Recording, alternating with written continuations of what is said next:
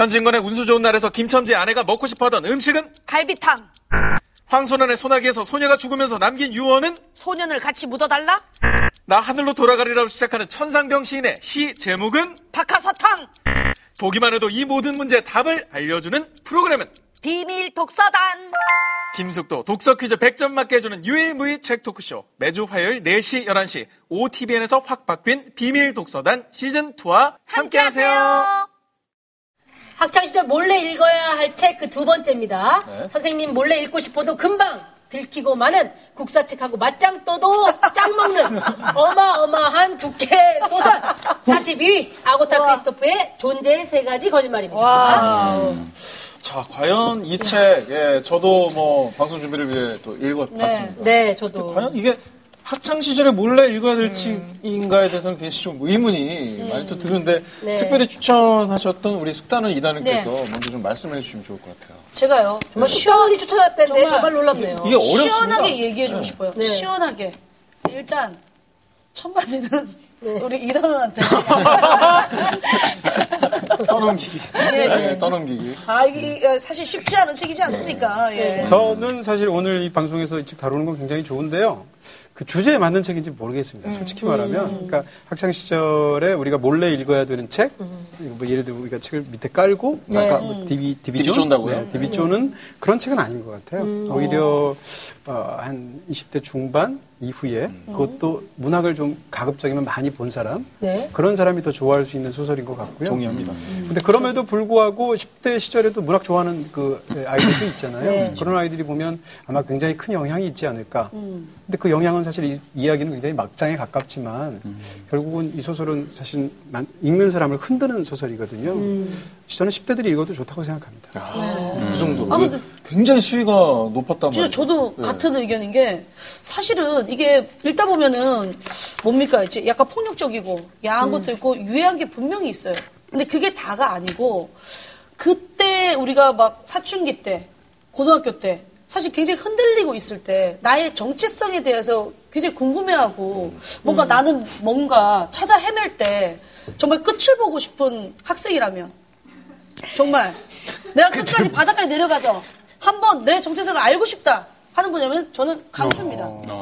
그리고 요즘 그 학생들 우리 어린 친구들 그렇게 어리지 않아요. 그럼요. 생각이 굉장히 깊습니다. 그 문학적으로도 굉장히 깊고. 이게 저는 이제 좀 얕으니까 조금 이제 이 나이에 읽어도 되지만 뭔가 그 우리 어린 학생들에게 정체성을 뭐 좀 생각을 한다? 그런 학생들한테는 저는 진짜 강추합니다. 예. 초등학생이 이 내용을 보면 안 되겠죠. 그건 말리고 아, 그렇죠. 싶은데요. 네. 근데 문제는 초등학생은 읽으라고 해도 못 읽을 거예요. 재미가 없어서. 그렇죠. 네. 그러니까 이것은 앞에 일단 책 표지부터 나 무서워 엄마 안 그렇죠, 읽을래 그렇죠. 할수 있거든요. 제목이 존재의 세 가지 거짓말이라는 책을 초등학생이 읽고 싶겠습니까? 그렇죠. 더군다나 위에 철학자 슬라브의 지적에게 가장 큰 영향을 미친 책이라고 써 있는데. 아, 있네요, 여기. 철학자들의 철학자니까 얼마나 어렵다고 생각이 들겠어요. 근데 이거를 고등학생이 읽으면 어떻겠는가? 저는 좋을 것 같아요. 단 감당할 수 있으면 뛰어들어라. 이런 얘기를 해주고 싶습니다. 예. 자, 뭐책 아, 소개하기 그런 의미에서는 예. 주제에 또 아주 떨어지지도 않는 것이 네. 그러니까 기왕이면은 그러니까 성인이 됐을 때 더 많은 것들을 이해할 수 있겠지만 음.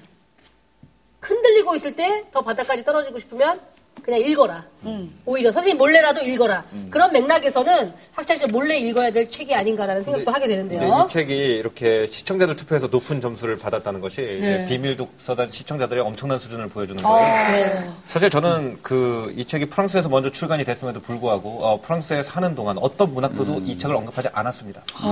그리고 제가 이 책을 받은 다음에 이 책을 갖다가 인터넷에서 검색을 해보니까 유일하게 서양에서 이 책에 대해서 다룬 것이 한 5년 정도 영국의 가르디안지에서 쓴 기사였어요. 가디언. 근데 심지어 가르디안지에서 책을 어, 우리가 알고 있는 가디언, 네. 거죠. 가, 아, 그 영, 영국의 이제 예, 가디언지의 그책 가루다 자매지 뭐 이런 거 아닙니까?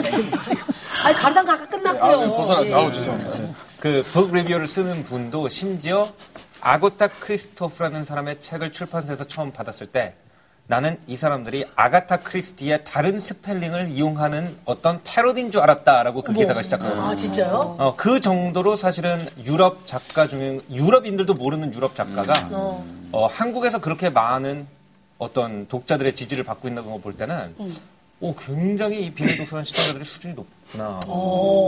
어떻게 보면 한국에서 약간 컬트적인 인기를 얻은 소설이에요.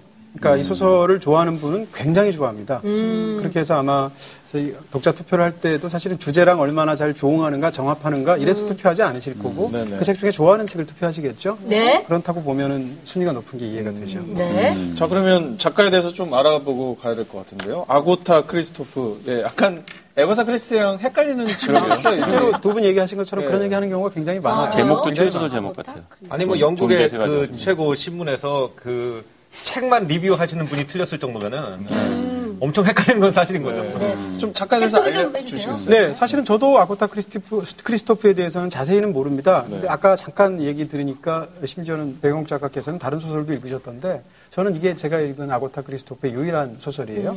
사실은 이게 한 권이지만 원래는 세 권짜리 소설이거든요. 이게 전부인데 어찌됐건 아고타 크리스토프는 뭐 여- 여성 작가고요. 그다음에 헝가리 출신의 작가이죠. 본인 스스로가 2차 세계대전 당시에 굉장히 참혹한 경험을 했다고 하는데 그때 그 과정에서 자기의 오빠랑 헤어지는 경험을 하게 됐는데 그것이 감정적으로 굉장히 큰 영향을 미친 것 같고요. 그 부분들이 실제로 이 소설에서 중요한 모티브 중에 하나로 특히 쌍둥이인 것으로 변형되어서 이야기가 들어가 있는 것 같고요. 이 세 개의 소설이 있는데 어, 첫, 첫 번째 뭐 비밀 노트, 두 번째 타인의 증거, 세 번째 50년간의 고독인데 이게 아마 4, 5년 정도 되는 기간 동안에 집중적으로 쓰여진 세 권의 책입니다. 근데 이 세 권의 책을 읽을 때 약간 유의하실 것은 이 세 권을 우리나라에서는 이렇게 합본은 돼가지고 한 권처럼 되어버리니까 이 세 개가 그냥 1부, 2부, 3부처럼 느껴지는데 네. 사실상 완전히 독립된 소설로 봐도 되고요. 이 세 개가 이어지기도 합니다. 근데 이것을 합본화 해본화 해버리면 어떤 단점이 있게 되냐면 이 이야기 사이에 우리는 어떤 그 흐름의 논리성을 따지게 되는데 같은 인물이 2부에 나오고 3부에 나오는데 그 인물이 사실상 같은 인물이라고 묘사는 되는데 그 정체성은 완전히 다른 경우도 있어요. 네, 뭐, 뭐, 정말 그렇습니다. 나이도 바뀌고 네, 맞습니다. 예, 뭔가 약간 클라라 같은 인물, 달라지고. 클라라 같은 인물이 대표적인데 2부에서 3부에서의 클라라는 완전히 다른 사람처럼 느껴지거든요. 이런 식으로 자기 동일성까지 파괴하고 있는데 읽다 보면 나중에는 그래서 대체 이 두 주인공 중에 누가 누구야 자체가 헷갈리게 되고 3부까지 읽게 되면 스토리 얘기하라고 그러면 아마 여기서도 스토리 얘기하기 어려울 거예요. 네. 그 정도로 굉장히 헷갈리게 되는데 이 소설을 만약에 이것이 느슨한 관계로 이어진 연작이다라고 이해하신다면 이런 그 논리적으로 우리가 하나로 딱 다 이해해 버려야 된다는 부담감을 버릴 수 있겠죠. 실제로 제가 이제 이 책을 검색을 해봤을 때 제가 이제 원어를 주문하려고 이제 책을 검색을 해봤더니 실제로 존재의 세 가지 거짓말이라는 책이 없어요. 그러니까요.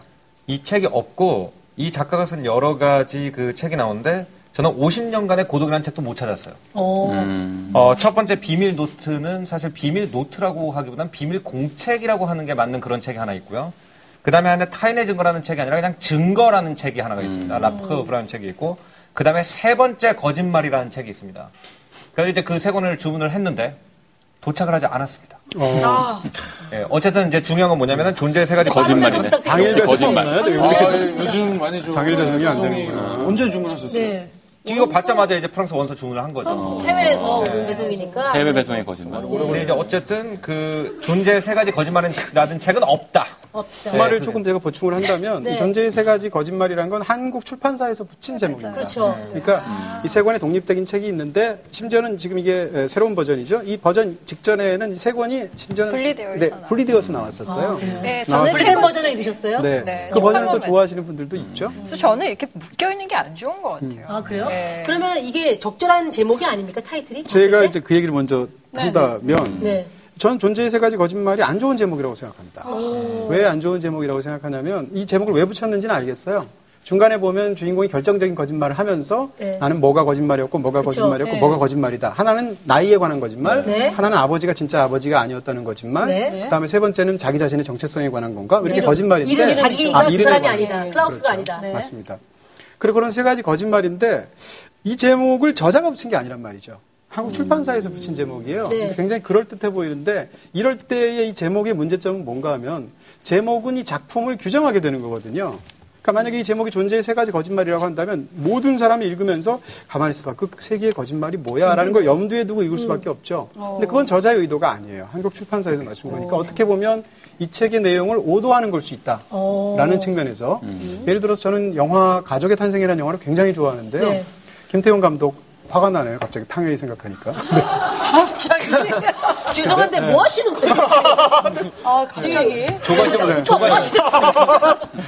네. 아, 죄송합니다. 아니, 너무 책처럼 죄송하고. 약간 왔다 갔다 하시는 게 아니라. 예. 삼부 같죠, 약간. 제가 약간 약간 다- 3부. 약간 약간 다- 증거는 다중이에요. 네, 나는 이동진이 아니다. 뽕을 해주세요. 네. 이동진이 아니다. 아니 그 잠깐 그 얘기를 한다면 화는 아직 가라앉히시고요. 진동, 진동이로 하죠, 그럼 진동이. 네. 네네. 또 다른 이동진 씨. 그 가족의 탄생이라는. 영화를 저는 아주 훌륭한 영화라고 생각하는데 딱 하나 불만이 있습니다. 제목. 아, 그 영화의 제목을 가족의 탄생이라고 붙여버림으로 인해서 그 영화에서 이야기하는 수많은 이야기들이 풍부한 이야기들이 결국은 또 다른 대한가족 하나의 탄생을 보려는 이야기구나라고 우리가 생각하게 만들어요 그 제목 자체가. 그러니까 그랬을 때 그 제목이 다른 주제들을 포괄할 수 있는 제목이었다면 저는 훨씬 더 좋지 않았겠을까? 이런 생각을 하는데 책도 심지어는 마찬가지로. 이 심지어는 이 제목은 저자가 붙인 제목도 아니라는 거죠. 그리고 이 그런 그 측면에서. 소제목들도 조금 그래요. 그러니까 타인의 증거라는 것과 라프브 그 증거 또는 결정적 증거라는 건 굉장히 뉘앙스가 다르고요. 실질적으로 저 50년간의 고독을 제가 못 찾았는지 아니면 세 번째 거짓말이라고 제목이 붙어 있는 책이 50년간의 고독인지는 그겁니다. 모르겠으나 네. 맞습니까? 네. 어, 세 번째 거짓말이라는 책을 갖다 50년간의 고독이라고 번역한 거는 이거는 무슨 논리일까? 약간 마르케스에 약간 묻어있는 네. 네. 6년의 고독 같은 그런 느낌도 들고 사실 전혀 관계 마르케스 예, 예. 묻어가는 거지. 예, 예. 그런 느낌? 예, 존재 들어가고, 네, 존재 들어가고, 50년 들어가고, 고독 들어가고. 들어가니까. 그리고 실제로 이 책이 초판본이 나왔을 때 마르케스나 푸엔테스나 보르헤스처럼 이렇게 남미 작가들의 작품을 굉장히 많이 읽었을 때예요. 그 마술적 리얼리즘이라고 해서 예, 네. 실제 뭐 100년 동안의 고독도 굉장히 많이 팔린 책이기도 네. 했고 해서 아마 그때 영향도 없지 않아 있을 것 같아요. 네. 그러네요. 예. 거기에 아마 이렇게 좀 저는 오히려 존재의 세 가지 거짓말이 아까 말한 나이 그게 아니고 1부, 2부, 3부 자체가 사실은 거짓말을 다루고 있어요. 근데 그 거짓말로서의 문학에 관한 소설이라고 저는 생각을 하는데 어, 그것이 그렇든 아니든 간에 존재의 세 가지 거짓말이라는 건 어떻게 보면 이 작품의 다양한 그 감성을 제한하는 너무 규정적인 제목일 수 있겠다 이런 생각이 저는 이 존재 이 세 가지 거짓말을 찾는 재미가 있는 거예요. 저는 이제 이거 고수고 저는 쳐보니까 이 제목에 대한 호기심 때문에 사실 이제 그 책 제목에 이제 세 가지 거짓말은 굉장히 뒷부분에 나옵니다. 그죠? 그래서 그걸 보면서 아 여기 차라리 나한테는 요점 정리가 되는구나 그런 생각을 했거든요. 그리고 뭔가 책을 끝까지 보게 만드는 어떤 네네 예. 제목이 이것. 때문에 제가 끝까지 갈 수 있는 원동력이 됐었거든요. 그럼 그래서 또 좋은 제목이네요. 그래서 살짝 읽어드리면 465쪽입니다. 굉장히 뒤쪽이죠. 예. 예. 아, 벌써 이렇게 쑥 들어가시네요. 쑥 들어가시는데요, 뒤로? 아, 예, 예. 쑥 들어가서 이제 뒤에서 이제 그 이 제목에 관한 거니까 예, 네 번째 줄부터 소녀는 조서에 서명을 했다. 거기에는 세 가지 거짓말이 적혀 있었다. 국경을 같이 넘은 남자는 그의 아버지가 아니었다. 이 소녀는 18살이 아니고 15살이다. 이름은 클라우스가 아니다. 이렇게 해서 세 가지를 얘기를 하는데 사실은 이 존재라는 것 자체가 뭐이 지금 가족이랑 이름 뭐 나이가 나옵니다만 내 존재를 확인할 수 있는 게 가족 이름 나이뿐은 아니잖아요. 더 많은 것을 내 존재를 확인할 수 있는 건데 사회적으로 그냥 기본적으로 봤을 때 내 존재를 확인할 수 있는 건 가족 나이 이름이에요. 근데 이 세 가지를 이분이 거짓말을 하죠. 그래서 결국은 마지막에 보면 이것 때문인가요? 결국 못 찾습니다. 결국 자기의 존재를. 그래서 이 제목을 보면서 아 나한테는 이게 나는 이제 초보니까 어 나한테는 굉장히 좀 도움이 되는 제목이었다 이런 생각을 하면서 저는 책을 뭐, 읽었거든요. 충분히 그럴 수 있겠네요. 저는 사실 이 원서가 도착 안 한 걸 굉장히 아쉽게 생각하는 게 사실 아고타 크리스토프의 만약에 존재의 거짓말이라는 것이 있다면은 저는 가장 중요한 것은 아고타 크리스토프가 역사적 사건 때문에 모국어로 작품을 쓰지 못하는 작가라는 것이 가장 중요하다고 봅니다. 어, 사실- 헝가리 출신 작가로 알고 예, 있는데. 헝가리 출신 작가죠. 헝가리 출신 작가라서 이제 밀란 쿤데라 같은 동유럽 여성 작가이기 때문에 비교가 많이 되는데 이분이 이제 여러 가지 이유로 뭐 전쟁과 공산주의 뭐 이런 이유로 중립국인 스위스에 도망와서 살고 있습니다. 거기서 여생을 마치죠, 사실은. 그래서 뉴샤텔이라는 어, 스위스 동네에 와가지고 살고 있으면서 그 뉴샤텔은 프랑스어를 쓰는 동네예요. 그러니까 그 스위스에는 언어가 네 가지가 있죠. 그렇죠. 그중에 이제 프랑스어를 쓰는 동네인데 그렇기 때문에 거기에서 프랑스어를 완벽하게 익혀서 워낙 글솜씨가 좋다 보니까 프랑스어로 글을 써서 프랑스에서 출판하죠. 그러면 이제 굉장히 흥미로운 것이 무엇이냐면은 저도 모국어가 아닌 글로 그 언어로 글을 써봐서 이제 그 느낌을 아는데 본능적인 부분이 하나도 없어요. 그러니까 마음에서 우러나오는 단어가 하나도 없다는 거죠. 그러니까 모든 단어 하나 하나가 다 계획적으로 변해요. 모국어를 쓰지 않는 사람은. 그렇겠네요. 근데 그 입장에서 쓴 글이 사실은 아고타 크리스토프라는 작가를 어떻게 거짓으로 보이게 하고 있는가를 저는 이해하고 싶었어요. 근데 그 이해가 없이는 또 이동진 기자 그 도단원이 뭐라고 하시겠지만 제가 문학을 읽는 방법 안에서는 그 이해가 없이 그냥 줄거리를 읽어내리는 것이 상당히 지루했습니다. 아. 저는 그 차이. 그럴 수 있었겠네요. 예, 제가 이제 좋아하는 건 어학적인 분석이기 네. 때문에 그, 그 헝가리 사람이 어쩔 수 없이 모국어가 아닌 언어로 그 글을 썼을 때 어떤 현상, 어떤 그 언어적인 거짓이 일어나는지 전 그게 보고 싶었던 거거든요. 다음에 원서를 읽으시고 예. 그 부분도 다시 한번 저희에게 얘기해 주실 수 있는 기회가 있었으면 좋겠습니다. 진짜로. 예. 나 같으면 방송 끝나고 필요 없을 텐데 그냥 반품 처리하는 것도 아직 도착도 안 했는데. 너무 좀, 좀 의미 없지 않나요? 이렇게 재미가 없었는데. 지금 그래도 인도양충 건너오고 있지 예. 않을까 싶은데. 아니 뭐 재미가 없었다고 해서 저는 이제 그 자체 그런 거를 분석하는 재미 자체가 있으니까. 분석해서 쪼개서 보시는 스타일이니까 네. 또 재미가 있을 수 있고. 자, 네. 저희가 뭐 제목부터 개괄적인 어떤 글의 톤까지 얘기를 해봤는데 과연 이게 어떤 내용을 담고 있는 소설인지가 이 보시는 분들 굉장히 궁금할 것 같아요. 네. 예. 이단원이 이 책을 강추해 주신 만큼 우리는 좀 전체를 짚어주실 필요가 있을 것 근데 같아요. 이거 지금 줄거리 야, 얘기하는 거예요? 끝까지 읽어본 사람으로서 이 줄거리를 요약해서 전달하는 어떻게 게 얘기해요? 자, 이 단어는 줄거리를? 할수 있다고 봅니다. 가능할까 근데 싶습니다. 우리 중에 네. 할수 있는 사람은 이 단어밖에 유일하십니다. 아니면 그냥 백 작가께서 정말 좋아하시는 어떤 네, 네. 작가니까 예, 아, 그 작가님이 아니, 얘기해 제- 주시면 이? 이 소설은 사실 줄거리 요약하는 거 힘들어요. 네. 그래요? 네. 이렇게 서로 직무유기 하시면 곤란하고요. 하겠습니다. 하는데 예, 예. 누군가 해야 됩니다. 누군가 해야 될 일이에요. 살짝만 훑어주세요. 나는 네, 솔직히 네, 2부까지는 정말 저도 자신이 네. 있는데 아니, 개그는 안 시켜도 그렇게 잘하시더라고요. 저 사실 좀 예약해 주세요. 개그 하려고 예약해 방송하는. 거예요. 아, 예. 오, 반전이었다. 진짜. 어, 개그 하려고? 자, 집중해서 들어야 할 네네네. 것 같습니다. 네. 줄거리. 어, 네. 일단 1부에서 2부, 3부를 나눌, 나눠서 설명드릴 수밖에 없고요. 1부가 서술되면 2부의 시작에서 1부를 부정하는 방식으로 스토리가 진행되고 2부가 다 끝나면 3부에서 2부가 과연 맞을까 하고 뒤집는 방식으로 진행됩니다.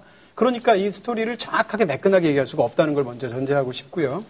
어, 1부만 읽으면 스토리상의 혼란이 하나도 없어요. 네, 그렇죠. 두 아이가 있습니다. 굉장히 어린 아이가 있는데 2차 세계대전이 예, 터지게 되고 그래서 아이들이 도시보다는 시골에 있는 게 낫게 되니까 엄마가 이 두 아이를 사이가 나쁜 자기의 친정 엄마 시골에 사는 할머니한테 외할머니한테 맡기게 되죠. 네. 그래서 외할머니가 둘을 키우게 됩니다. 근데 이 외할머니는 살면서 온갖 그 신선한 이야기를 다 겪은 사람이기 때문에 굉장히 냉혹한 어떻게 보면 약간 마귀할멈 같은 그런 네. 느낌의 외할머니라서 이게 조카들을 저기 손자들을. 잘 키워주는 사람이 아니에요. 동네에서도 마녀라고 네. 그렇습니다. 그런 상황 속에서 이 두 아이는 배가 고프기도 하고 주변에서 맞기도 하고 또는 전쟁 중이기 때문에 굉장히 혼란하기도 하는 가운데서 굉장히 위약적으로 세상에 어, 이렇게 대응하는 방식으로 성장하게 되죠. 그런 그 전쟁 말기에 고초를 겪는 두 쌍둥이 아이 하나의 이름은 루카스고 하나의 이름은 클라우스인데 이 이름조차 2부에 나오지 1부에서는 이름이 한 번도 안 나와요. 그래서 이 쌍둥이의 이야기를 마치 한 사람인 것처럼 두 사람을 계속 우리라는 1인칭 복수형의 그런 것으로 계속 묘사하고 있는 것이 일부 비밀 노트다라고 말할 수 있고요. 2부 타인의 증거는 1부의 끝에 가게 되면 드디어 이 두 사람이 나뉩니다. 그래서 끝에 가서 이제 아버지라고 되는 사실은 뒤에 가면 아버지도 아니라고 나오지만 네. 어, 국경으로 넘어가서 한, 탈출하게 되는데 그 과정에서 한 명은 탈출에 성공하고 한 명은 그냥 그곳에 남습니다. 그 두 사람이 전혀 다른 나라에서 살게 되는 거죠. 그리고 나서 2차 세계대전이 종전이 되고 그 이후로 세월이 흘러서 겪는 이야기인데 어, 재미있게도 그 국경을 넘어서 가버린 사람이 클라우스입니다. 근데 클라우스 얘기는 2부에서 하나도 안 나와요. 그리고 남게 된 루카스의 이야기만 전부 나오게 되죠. 그래서 루카스가 남아서 겪는 뭐 사랑 이야기 혹은 뭐 수많은 어떤 주변에서의 뭐 범죄 또는 이상한 어떤 지인이 뭐 저지르는 살인 뭐 등등의 이야기들을 종횡문진으로 엮는 또 하나의 대화 소설 같은 것이 2부이고요. 3부는 이제 50년간의 고독입니다. 3부가 되면 그 떠났던 클라우스가 돌아옵니다. 헷갈리기 시작하실 텐데 이 사람은 사실은 클라우스가 아니고. 이름이 원래는 루카스예요. 루카스인데 클라우스란 이름으로 살았던 루카스입니다. 근데 클라우스란 이름으로 살 때 자기의 또 다른 쌍둥이인 클라우스랑 이름을 달리기 위해서 한 사람은 C로 쓰고 한 사람은 K로 써요. 네. 그런 식으로 해서 돌아오게 되는데 돌아오는 과정에서 독자들이 알게 되는 과거의 진실이 있습니다. 그 과거의 진실은 뭔가 하면 네 살 때 발생한 어떤 사건이에요. 그네살 때 발생한 사건은 아버지가 다른 여자랑 바람을 폈어요. 근데 그것 때문에 어머니가 분노를 느끼는 거죠. 그래서 참지 못해서 권총을 꺼내서 아, 총을 꺼내서 아버지를 쏘게 되는데 그 과정에서 아버지는 죽고 어, 그 4살짜리 두 쌍둥이 중에 한 명인 루카스가 총에 맞게 되죠. 그래서 총을 맞으니까 요양원에 가게 되거든요. 그런 엄마 입장에서는 아버지 죽인 건 괜찮은데 자기 아들을 총을 쏴서 중상을 입혔다는 거죠. 거기에 대한 죄책감이 있기 때문에 엄마는 그 떠나간 또 다른 아들인 루카스를 너무 애틋하게 생각하면서 루카스는 정말 완벽한 아이였는데 내가 그 아이에게 상처를 입혔어 라고 생각하다 보니까 상처를 입지 않은 나머지 클라우스라는 아들은 계속 구박합니다. 왜냐하면 자기 마음의 죄책감 때문에 루카스는 완벽한 아이로 생각하고 클라우스는 못, 어, 거기에 못 미치는 아이로 생각하는 거죠. 그런 상황에서 두 사람은 완전히 떨어져서 살게 되는데 루카스는 떨어져서 살면서 어머니를 그리워하게 되고 반대로 클라우스는 엄마랑 같이 살게 되면서 루카스한테 엄마 마음이 가 있는 걸 싫어하게 되죠. 근데 이 두 루카스와 클라우스가 커서 만나는 이야기입니다. 이제 이런 이야기가 1부, 2부, 3부의 스토리라고 있죠. 아, 이거 진짜 해내줬어요. 해내셨어요. 이렇게 정말 대단합니다. 네, 무슨 차력쇼 한 것 같은 느낌이. 예. 네, 이렇게까지 요약이 됐다는 건 정말 위대하다는 진짜 그, 네, 어, 이게 제가 끝나고서 모자를 돌리려고 그랬어요. 예. 아, 정말 훌륭했어요. 오늘 출연료는 모자 걷어서 받는 이 건데. 어려운 일을 이단원이 해내네요. 예, 예. 아, 대단합니다. 자. 스토리 요약하고 박수 받은 것도 처음인 것 아니, 같아요. 근데 아니요. 진짜 이- 그만큼 난해해요 진짜. 예. 그 저는 못할 것 같아요 하셨는데 네. 정말 짧은 시간에 비교적 확 얘기를 네. 잘해주신 것 같은 생각이 드는데 그렇죠? 역시 다년간의 그 책 프로그램 계속 하셨잖아요. 네. 그 훈련된 분의 어떤 그 압축력이 느껴지네요. 네. 내공과 함께. 네. 문단계 압축팩이다. 네, 성관계 압축팩. 공기를 쏙쏙 빼드립니다. 내용만 드려요. 이렇게 없어 보이지? 자, 그러면 이제 1부부터 차근차근 그 내용을 살펴보면서 네. 이 형제가 과연 어떤 모습을 살아가는지 확인해 보겠습니다. 네. 자, 이게 어떻게 보면은 저는 그 이 문체에서 외국어를 썼기 때문에 정말 그런 어떤 그 의도성이 정말 배제된 뭔가 음. 느껴졌다고 하는데 이 캐릭터 자체도 뭔가 인간미가 전혀 없었어요. 네. 약간 뭐 소시오패스, 사이코패스적인 어떤 어, 형제의 맞아요. 모습. 행동들이 굉장히 충격적인 부분들이 많이 있었거든요. 예, 감정이라는 것이 음. 존재하는 형제인가를 느낄 정도로 굉장히 섬뜩한 표현들이 많았는데 우리 숙자님께서 좀 예, 형제를 모습을 가장 그려주세요. 좀 네. 약간 뭐라 그럴까요? 이거는 약간 섬뜩한 게 네. 사실 이 아이들은 큰 잘못 없잖아요. 이게 교육을 못 받은 거 아닙니까, 그냥? 전쟁의 피해죠. 예, 예. 그래서 그냥 본인들이 그냥 하라는 대로 그냥 한 거예요. 그 이게 굉장히 큰 만행이 되는 건데, 180 쪽에 보면, 이게 이제 할머니와의 이제 대화인데요. 의사놈이 지어주는 그 망할 놈의 약 대신 이 병에 있는 걸 내 첫 번째 우유잔에 부어서 주도록 해라. 우리는 대답하지 않았다. 할머니가 소리쳤다. 알아들었냐? 못 알아들었냐고 이 개자식들아 이렇게 소리를 지릅니다. 근데 요게 이제 중략하고요. 186쪽으로 이제 넘어가면 네네. 이제 실행에 옮기죠. 그동안 할머니는 다시 발작을 일으켰고 우리는 할머니의 소원대로 목숨을 끊도록 도와드렸다. 이 표현이 도와드렸다예요. 할머니를 결국 죽인 거죠. 근데 이 아이들은 그죠? 그냥 도와드렸다고 할머니가 하라고 했으니까 그 어떤 죄책감과 예, 망설임이 그런 안게 느껴져요. 없이 그냥 예, 그냥 도와드렸다. 할머니가 하라는 대로 했다. 근데 이 쌍둥이는 죽음에 관한 어떤 이미지나 음. 경험들이 없는 것 같아요. 죽음이 무엇을 의미하고 음. 죽음이라는 것이 그 죽음 이후에 어떤 우리가 겪어야 할 그 슬픔이나 아픔에 대한 교육이 전혀 안 된. 상태에서 예. 자랐기 때문에 이런 것들이 가능한 게 아닌가. 그리고 전혀 도덕적인 생각이 기준이 없는 아이들이기 때문에 네. 이게 무슨 일을 저질른지도 모르고 그냥 도와들었다라는 표현으로 이 문장이 지금 끝이 나잖아요. 네. 어떻게 보면 이게 더 섬뜩한 것 같아요.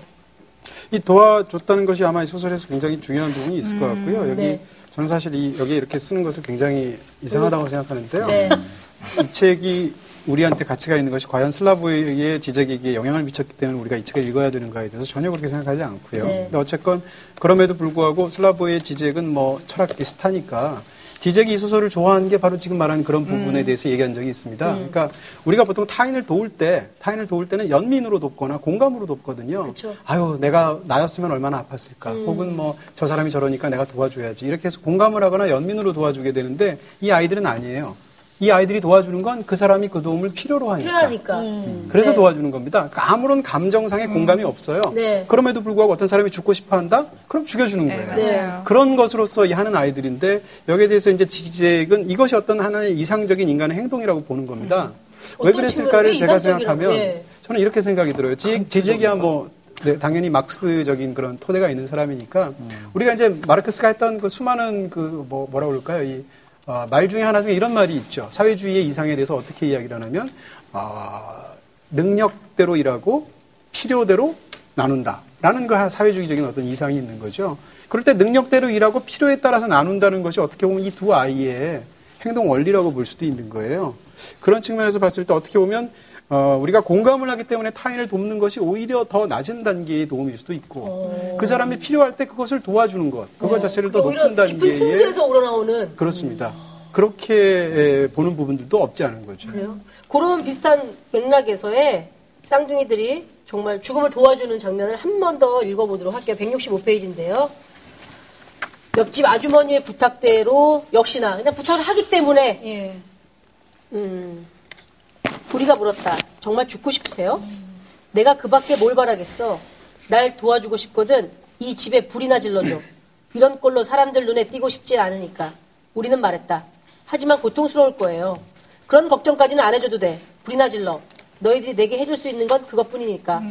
그럴게요, 아주머니. 저희는 할 수 있어요. 저희를 믿으세요. 우리는 면도칼로 그녀의 목을 걸었다. 아유, 네. 아 근데 그런 게 참 많아요. 352페이지에도 있어요. 네. 그 이거는 죽, 죽 죽여주 달라고 해서 죽여주는 건 아닌데 그 처형식 때 그 입회를 했냐고 왜그 음. 서점 주인이 자기 누나 목 졸라 죽이고 브랜드 마시면서 소설 쓰는 장면이 네, 나오거든요. 근데 그 사람이 이제 처형식 때 그 입회를 했냐고 이제 루카스가 물어보는 거예요. 그때 이제 아니야 그는 내게 입회해달라고 했지만 난 거절했지. 자네는 내가 겁이 많다고 생각하지?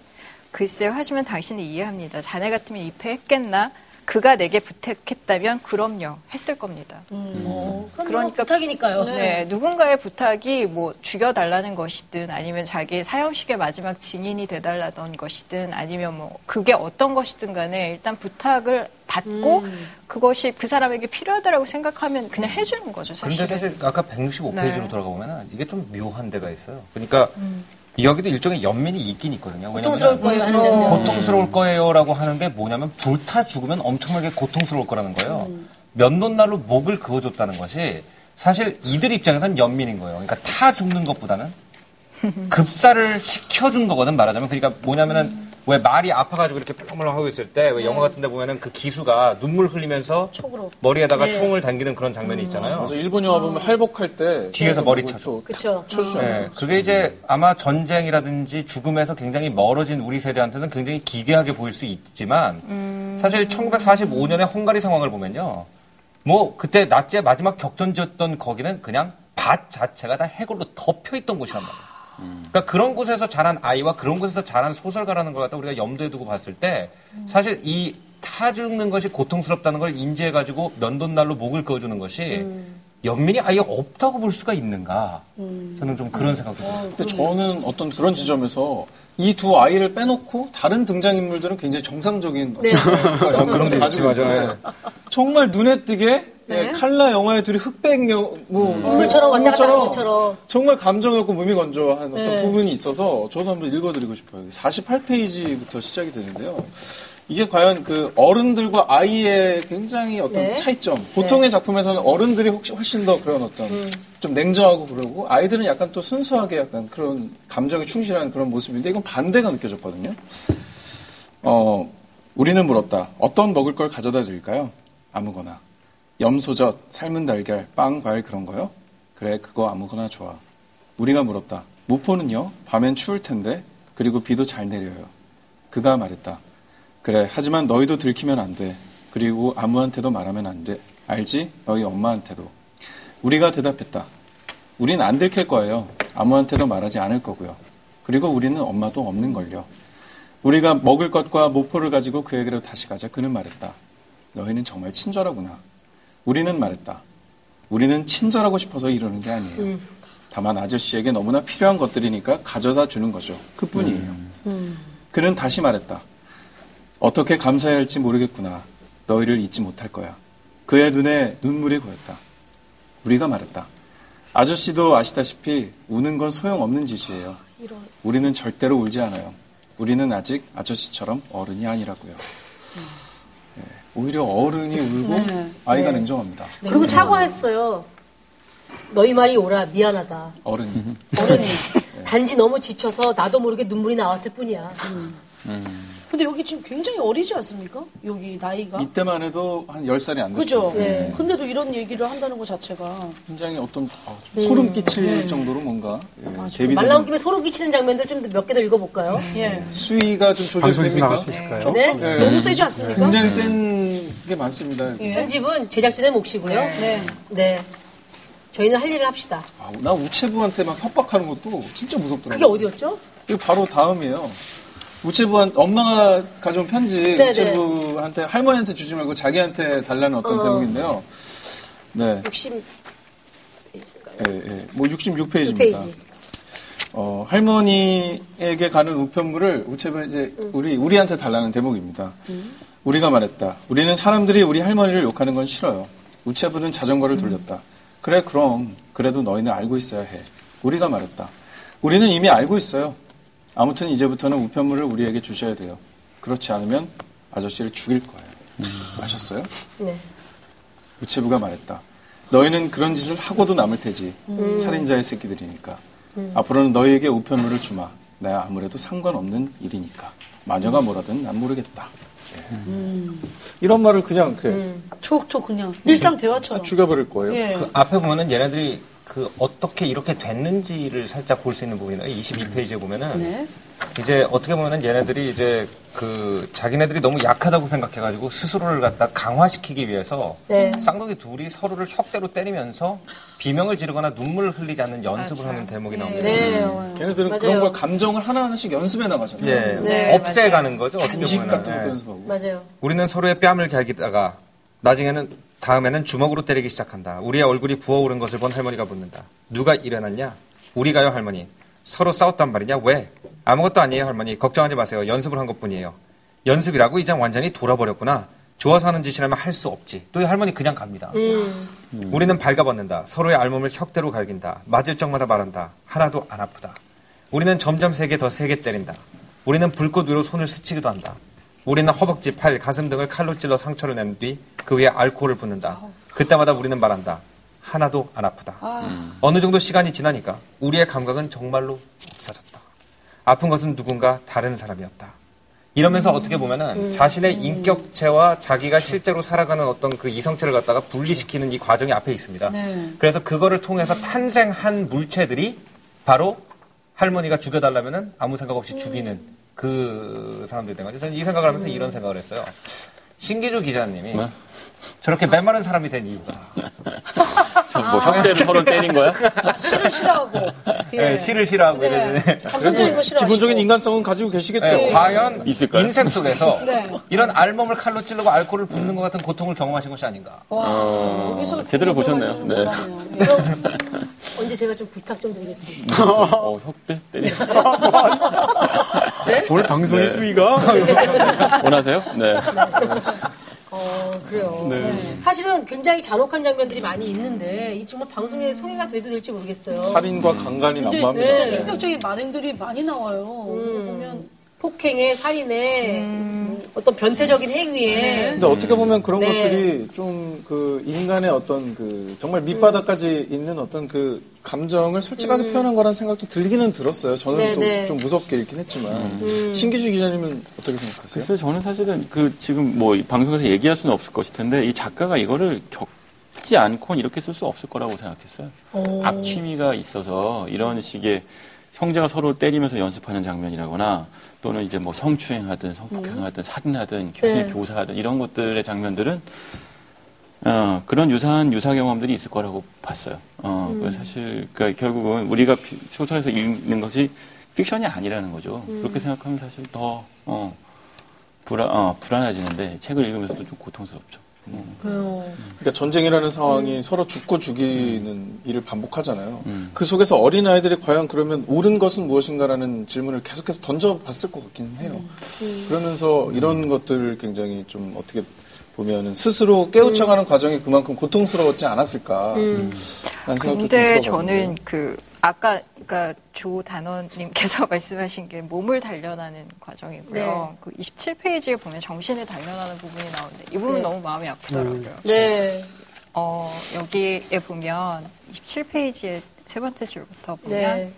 우리는 사람들이 우리에게 욕을 하도록 행동하고는 우리가 정말 끄덕없는지를 확인했다. 그러나 옛날에 듣던 말들이 생각났다. 엄마는 우리에게 말했다. 귀여운 것들, 내 사랑, 내 행복, 금쪽 같은 내 새끼들.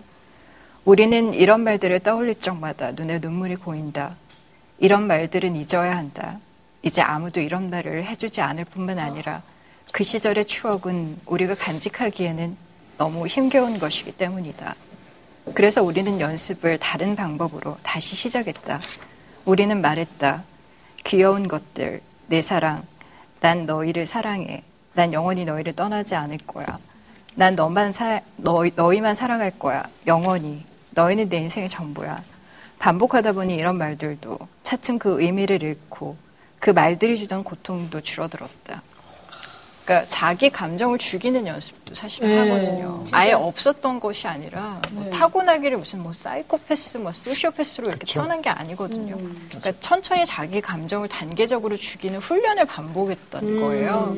그 반복에 의해서 몸을 아픔을 느끼지 않는 몸으로 만들고 그 말하자면 몸에 굳은 살을 다 장착시킨 거죠. 원래 그쵸. 있었던 것이 아니라 그 끝없는 훈련을 위해서 어, 그 훈련을 통해서 그 아픔을 느끼지 않은 굳은 살을 온몸에 장착시키고 그리고 정신적으로 자기가 사람은 느낄 때 가슴이 아프잖아요. 그렇죠. 분석하면 사실 눈물이 흐르진 않아요. 그러니까 조단원님처럼 시를 언어적으로 해치해서 읽으면 시를 읽다 우는 일은 발생하지 않아요. 그러니까 운 적 없으시죠? 아니 저도 이제 이거를 이거를 거예요? 읽다가 이제 눈물이 나오려고 하면은 네. 이제 아 헝가리는 나치와 소비에트 유니언을 아, 진짜 그러지 마. 네. 진짜 누나랑 차 한잔 하자. 진짜 안 되겠다. 이렇게 하면은 이제 예, 없어지죠 감동이. 네. 예. 그러면은 인간답게 살 수가 있죠 음. 이성적으로.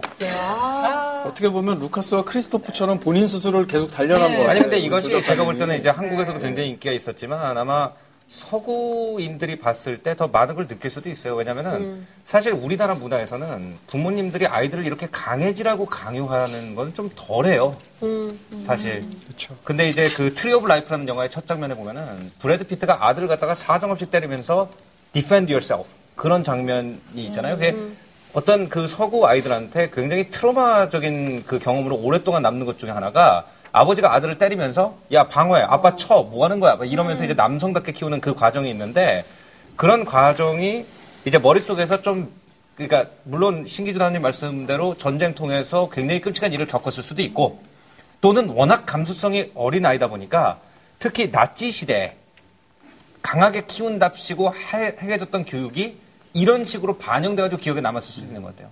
어, 이런 거를 갖다가 잘 보여주던 이제 영화 한 편이 생각이 나는데 나폴라라는 영화가 있습니다. 독일 영화인데 어, 나치 군관고등학교의 교육 방법이 거의 이거랑 유사해요. 그러니까 기본적으로 애들을 갖다가 추운데 그 얼음물에 넣었다 뺐다 넣었다 뺐다 하고 예를 들어서 얼음물에 구멍을 두 개 뚫어 놓고 여기 들어가서 일로 나오라고 합니다. 근데 어떤 애가 들어가서 패닉을 해가지고 몸이 얼어가지고 못 나오죠. 그래서 죽죠. 그래가지고 그 동학들이 울기 시작하니까 교장 선생님이 와가지고 다 애들을 패면서 뭐라 그러냐면은 전쟁 나가면은 너희 같이 나간 애들 반은 죽일 수, 또 죽을 수가 있는데 하나가 죽었다고 찔찔 짜는 놈은 독일의 전사가 아니다. 그러니까 이런 교육들이 실제로 그 당시 유럽에서 많이 행해지고 있었거든요. 그러니까 그런 것들도 좀 이렇게 알고 읽으면은 물론 모르고 읽는 거에 감동도 있겠지만 알고 읽는 거에 재미도 있다는 거죠. 모르지는 않아요. 아니 모르신다는 게 아니라 이제 예, 굳이 생각을 안 하고 읽는 방법도 있지만 생각하면서 읽는 이런 부분도 이야기할 수 있을 것 같아요. 정체성에 관한 부분들 이야기할 수 있을 것 같은데 네. 저는 이제 뭐 1부, 2부 중에 사람들이 어떤 사람은 어디 세권 중에 어느 게 제일 재밌느냐 이런 얘기를 또 하기도 합니다. 근데 모두 다 공통적으로 이 책에 대해서 하는 얘기가 일부는 다 좋아해요. 네, 저도 일부 굉장히 좋아하고요. 근데 일부를 보면서 이제 저는 문학을 하는 사람이 아님에도 불구하고 이 작법이 굉장히 훌륭하다고 생각한 부분이 있는데 그걸 정체성과 관련해서 조금 말씀드린다면 어, 일부의 통째로 주인공 이름이 안 나옵니다. 두 사람 이름이 쌍둥이인데 계속 그리고 어, 나랑 너란 표현도 없고 다 우리라고만 표현합니다. 그러니까 1인칭 복수로 하는데 어, 예를 들어서 뭐 누보로만 같은 데서는 이제 2인칭으로 쓰는 소설도 있고 엄마를 부탁해 같은 소설도 2인칭으로까지 쓰죠. 너는 이렇게. 근데 그럼에도 불구하고 1인칭 복수로 이렇게 한 소설 전체를 이렇게 흥미진진하게 썼던 소설을 내가 읽은 기억이 있나 하면 저는 일단 기억이 안 나거든요. 근데 화자를 우리는이라고 쓰려면 전제가 있어요. 두 사람 행동이 다르지 않아야 가능합니다. 그렇죠. 그렇죠? 그리고 두 사람이 우리 중에 하나가 말했다 이런 표현도 있는데 그 말은 우리 중에 누가 말해도 중요하지 않을 때만 그 표현이 가능한 거예요. 그러니까 다시 말해서 어, 일부에서 사실은 두 사람의 필요가 없어요. 처음부터 끝까지 사실상 한 사람의 경험하고 똑같습니다. 그럼에도 불구하고 계속 우리라고 두 사람이 하게 되는 거죠. 그러다가 맨 마지막이 되면 저는 정말 끝내주는 페이지라고 생각하는데 일부에 거의 끝이요. 네, 이, 이 마지막 페이지는 정말 굉장하다고 생각해요. 네. 맨 마지막 한 다섯 줄만 읽으면 네.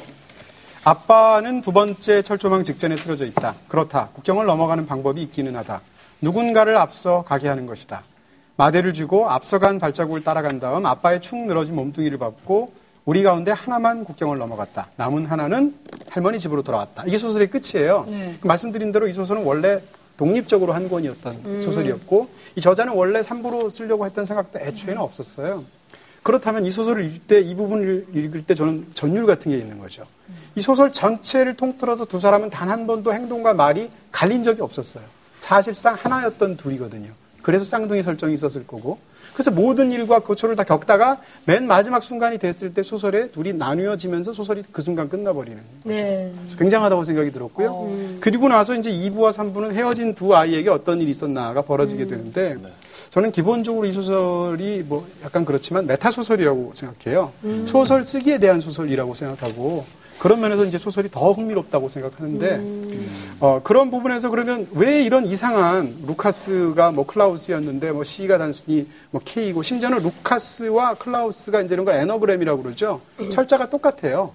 이 다섯 개의 철자를 뒤섞으면 루카스를 클라우스로 만들 수가 있습니다. 어, 그래요? 네. 그래서 철자 바꾸기를 했다는 거죠. 그리고 루카스와 클라우스의 조부가 있는데 조부 이름이 루카스 클라우스예요. 이름이 복성입니다. 복성을 나눠서 딴 거예요. 이 모든 것들이 다 정체성을 드러내기 위해서 사실은 그렇게 만든 설정인데 이렇게 왜 복잡한 이야기들 하느냐는 거죠. 나중에 읽게 되면 이게 대체 루카스야, 클라우스야 이렇게 되거든요. 3부 가면. 제 생각은 문학이라는 것은 다른 삶을 향상하는 거라고 생각이 드는 겁니다. 예를 들어서 이제 자, 이름 얘기하니까 네. 아르카디오랑 아우렐리. 저도 그 생각을 했어요, 지금. 게다가 여기서 3부 제목까지 3부 50년 갖고 했거든. 50년에 그러니까요. 여기에는 심지어 생각이 다시 네. 여기에는 뇌생남 저기 짐승남 구분도 없어요. 네. 더 어려울 수도 있습니다 이게. 네. 근데 왜 그러느냐라고 하면 예를 들면 이건 저자랑 상상해서 얘기할 수도 있습니다. 예를 들어서 저자는 어렸을 때 아마 분리불안을 겪었을 거예요. 자기가 그렇게 친애하게 생각했던 오빠랑 떨어져서 지냈습니다. 그랬을 때 나의 반쪽 같은 처럼 느낌을 느꼈던 오빠는 대체 뭘 하고 있을까를 상상을 하는 건데 이 소설의 2부 자체가 떠난 클라우스 입- 입장에서 생각하는 남겨진 루카스의 삶을 상상한 내용이에요. 그러니까 이런 식으로 3부에 가게 되면 4살 때 어떤 일이 있어가지고 총을 맞아서 결국은 헤어졌다고 그랬죠. 물론 서술은 남아있는 사람 입장에 쓰여졌지만 그렇습니다. 그게 상상으로 인하는 거라는 그렇습니다. 네. 그리고 심지어는 떠난 사람이 진짜 이름이 루카스라는 것도 굉장히 의미심장하죠. 네. 그리고 마지막 3부에 가게 되면 4살 때 결국은 두 사람은 떨어져서 수십 년간 성장하게 되는데 그랬을 때 둘이 떨어지지 않았더라면 하는 상상이 사실상 일부예요. 그 말씀을 들으니까 약간 3부가 좀 더 이해가 되는 거예요. 그렇습니다. 네. 그렇게 볼 수 있어요. 그리고 일부에서 할머니가 할아버지를 죽이거든요. 네. 근데 마찬가지로 3부에서는 어머니가 아버지를 죽입니다. 네. 이런 식으로 어떻게 보면 1부와 상합, 3부 사이에서 서로 정합하는 거나 미끄러지는 부분들이 있는데 이런 것들을 가지고 사실은 문학에서 다른 삶을 상상하는 거죠. 그러니까 우리가 그런 일도 굉장히 많잖아요. 그때 그 순간에 아, A 학교를 가지 않고 B를 갔더라면 네. 그때 내가 C라는 도시에 살지 않고 D라는 시골에 살았더라면 이런 상상들을 하게 되는데 그런 것에 대한 것이 어떻게 보면 문학적인 형상화라고 볼 수도 있고 이휘재 인생극장처럼 그렇죠. 음. 네, 그렇게 얘기할 수 A, 있습니다. B의 선택에서 네, 확 이해가 되네요. 네.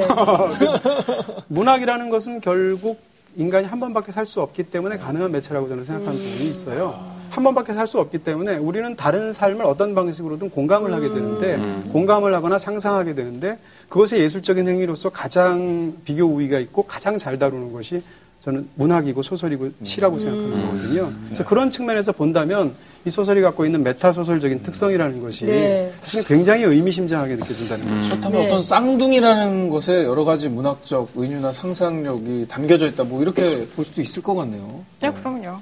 그러니까 거울을 늘 보는 것 같은 느낌이잖아요. 그러니까 나와 똑같게 생긴 한 존재가 계속 돌아다니는 것 마치 내가 계속 거울을 바라보고 있는 것 같은 그런 느낌을 주기 때문에 그래서 쌍둥이라는 것 자체가 이 소설에 굉장히 많은 주제를 압축하고 있다라고 생각을 하고요.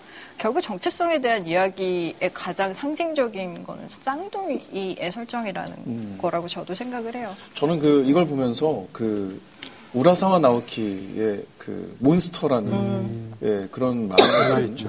예, 그것도 어떻게 보면은 이란성 쌍둥이가 헤어져서 그 요한과 이런 걸로 나눠져서 그래서 어떤 이런 시대적 배경이나 이런 것들도 막 있고 좀 잔혹한 어떤 그런 분위기도 굉장히 좀 유사하다는 생각이 들, 들었긴 했지만 네. 3부에 가서는 좀 많이 어려워서 그러니까 이게- 그러면 이동진 단원도 말씀하셨고 얘기하셨던 그 정체성의 혼란을 겪고 우리가 또 읽으면서 독자도 사실은 조금 이렇게 우리가 그 혼란을 겪게 되는 네. 그런 부분들이 어디였는지 네 각자의 좀 추천 대목을 소개를 해주시면 좋을 것 같아요. 아, 너무 어려워서 기억이 네. 하나도 안 나. 포기했어요. 표시를 하진 않았는데 혹시 표시하셨으면 알려주시면 네. 그리고 이것도 약간 발췌하면 진짜 네. 헷갈리기만 할 것 같긴 한데. 근데 아까 말씀하신 그 메타 소설 있잖아요. 좀 정확하게 알 수 있어요. 소설에 대한 소설이라고 말할 수 있을 것 같아요. 소설에 대한 소설. 소설? 뭐, 그러니까 예, 소설 쓰기에 대한 소설 이렇게 말할 수 있고요. 아 소설의 제작 과정이 소설에 녹아 있는 소설 뭐 이렇게 어, 이야기할 수 있나요? 이, 이 이야기 자체만을 이두 아이의 얘기만 하기 위한 것도 있고 그것도 물론 굉장히 중요할 텐데 그거 외에 대체 문학이란 무엇인가 자체를 스스로 묻는 그 어떻게 보면 예술가에 대한 그러니까 어, 자기가 하는 행위를 스스로 작가가 반추하는 거죠. 오. 과연 문학을 하는 것은 무엇인가? 스토리도 스토리지만 이책 안에 근데 저는 그런 생각도 들었어요. 지금 그러니까 이동진 기자님께 아 이동진 네, 단원님. 선배님 아 네 이동진 단원님께서 네. 어, 얘기를 한 걸 듣고 갑자기 생각이 났는데요. 이게 이건 작가의 입장이에요. 어, 제가 단편을 장편으로 만든 경험이 사실 이번 소설이 그랬어요. 애인의 애인에게라는 소설을 사실은 단편으로 쓴 거였어요. 오. 근데 그 단편에 대한 독자들의 반응이 다음 이야기가 너무 궁금하다라는 피드백이 굉장히 자주 왔었어요. 또 되게 특이하게. 네. 그러니까 굉장히 그 작은 곳에 발표한 소설이었음에도 불구하고. 그래서 그 소설의 그 이어지는 이야기를 쓰기 위해서 아, 또 다른 단편을 또 썼어요. 그걸 네. 개간지에 발표를 했는데 쓰다 보니까 단편으로 쓸 수 있는 내용이 아닌 거예요. 그래서 그걸 장편으로 쓰게 됐거든요. 쓰게 됐는데 원래 소설이 3부로 나누어져 있어요. 그 이번 소설의 그 세 명의 주인공이 한 남자를 좋아하는 이야기거든요. 사실 음, 네. 그제 소설은. 근데 사실 원래 그 소설의 그 어, 뭐라고 해야죠? 연재를 했을 때 원작은 어, 4부로 되어 있어요. 네. 그리고 3부의 주인공은 희완이라는 남자 주인공이에요. 근데 그 희완이라는 남자 주인공이 들어가면 어떤 일이 발생하냐면 사실 그 4부로 된 소설 중에 2부가 가장 길어요.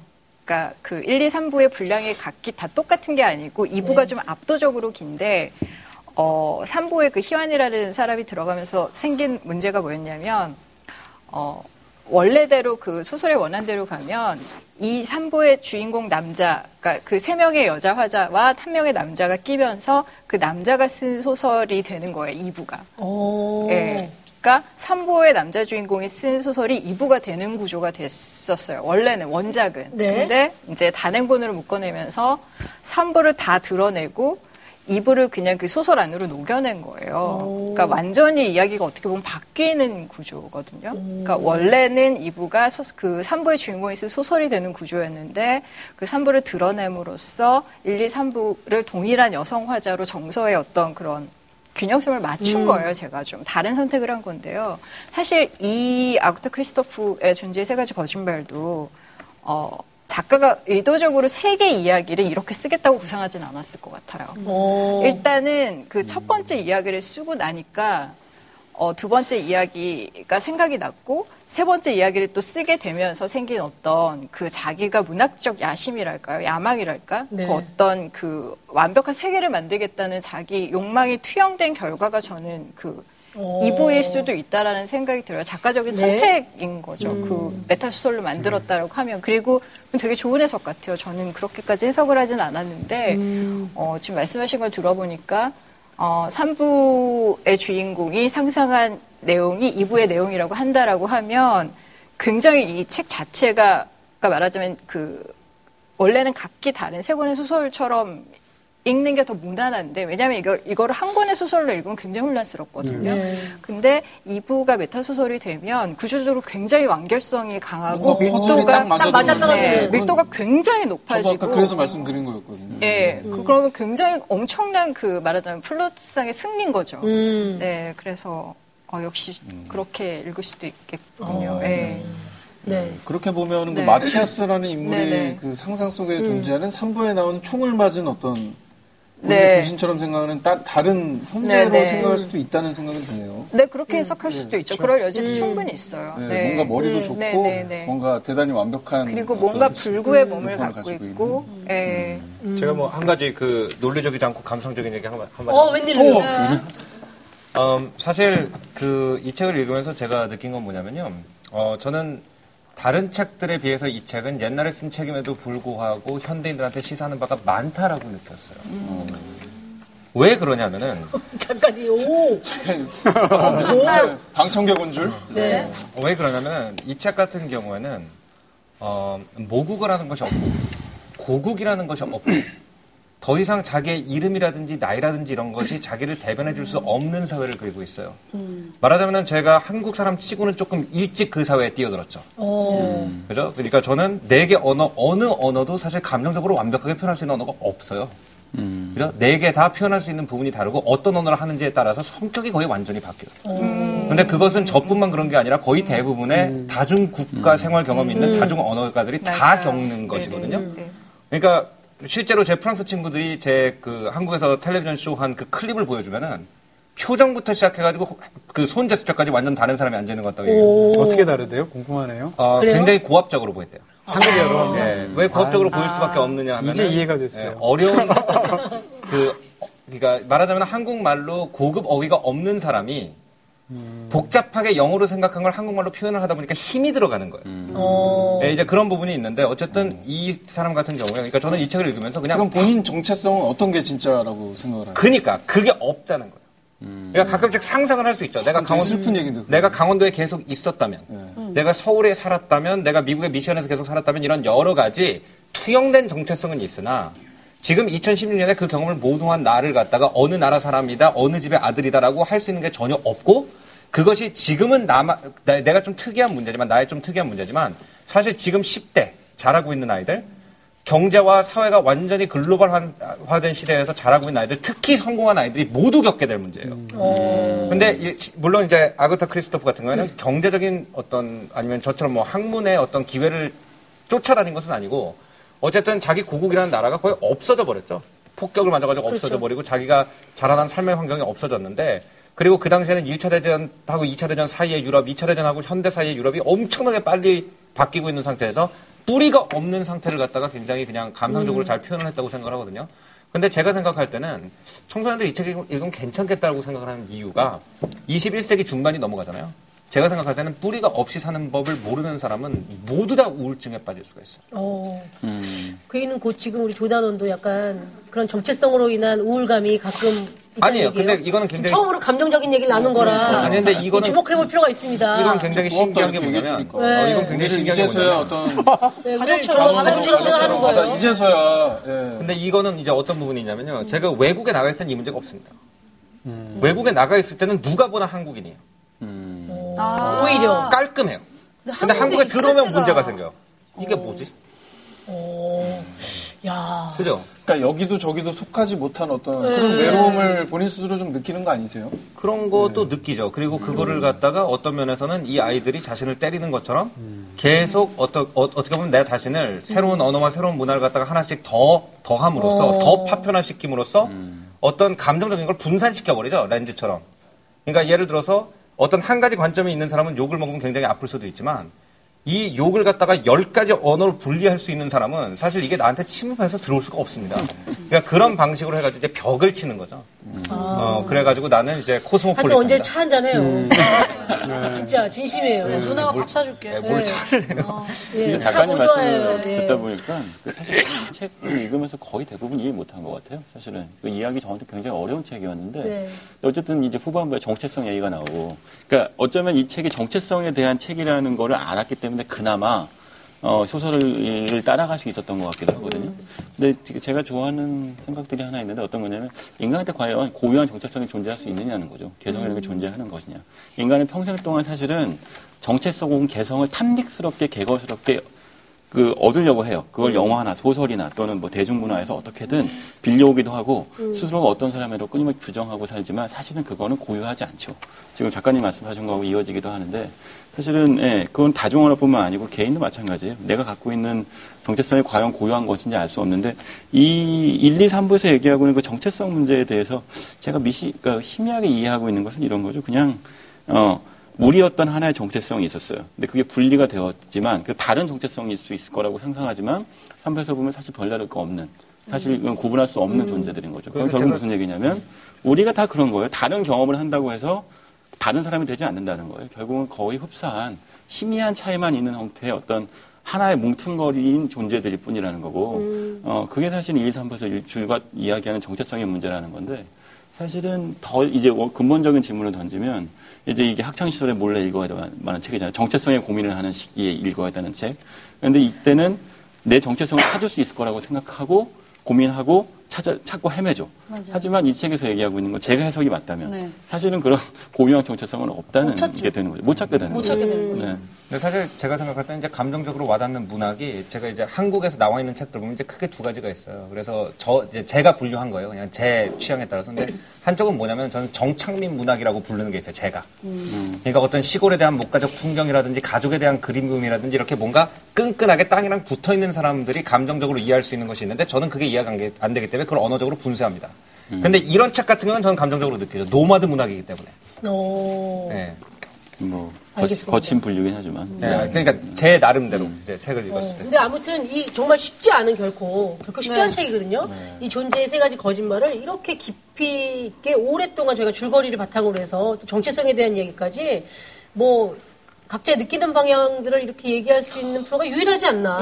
예. 줄거리 아마 설명- 최초일 겁니다, 대한민국 최초. 사실 예. 줄거리 설명에서 저는 진짜 네. 진짜 기립박수 치고 싶었어요. 그래요? 예. 네. 흥기팡팡 한번 들어가야 될 것 같아요. 네, 네. 공기팡팡요? 우쭈쭈 너무. 우쭈쭈 아니 싶었어요. 어떻게 궁디팡팡 있겠습니까? 아, 죄송합니다. 표현이 좀, 네. 아니 너무 좀 아, 적응. 적응했네요. 예. 막 따라주세요. 두려워서 책을 막 따라주세요. 네, 두려워서 책을 막상 이렇게 접하지 못하셨던 분들은 이 비독을 통해서 네. 이 존재의 세 가지 거짓말 조금은 조금 겁을 내려놓고 접할 수 있는 그런 시간이 아니었을까 생각을 해봅니다. 거의 힐링 캠프 같아요. 네. 그래요? 네. 왜요? 뭔가 분위기가 네. 힐링 캠프 같지 않나요? 아 오늘요? 언제 한번 조단을 특집을 해야 진짜. 오늘 하면 될 것 같아요. 오늘 하면. 아니 그 진짜 형제들이 하는 것처럼 네, 우리가 네. 다 모여서 우리 조단원한테 네. 사랑해 너는 괜찮아 네. 우리 함께 할 수 있어 굉장히 어색합니다. 예. 여기가 무르익지 않아서 그런 것 같아요. 바로 밀어내다 네.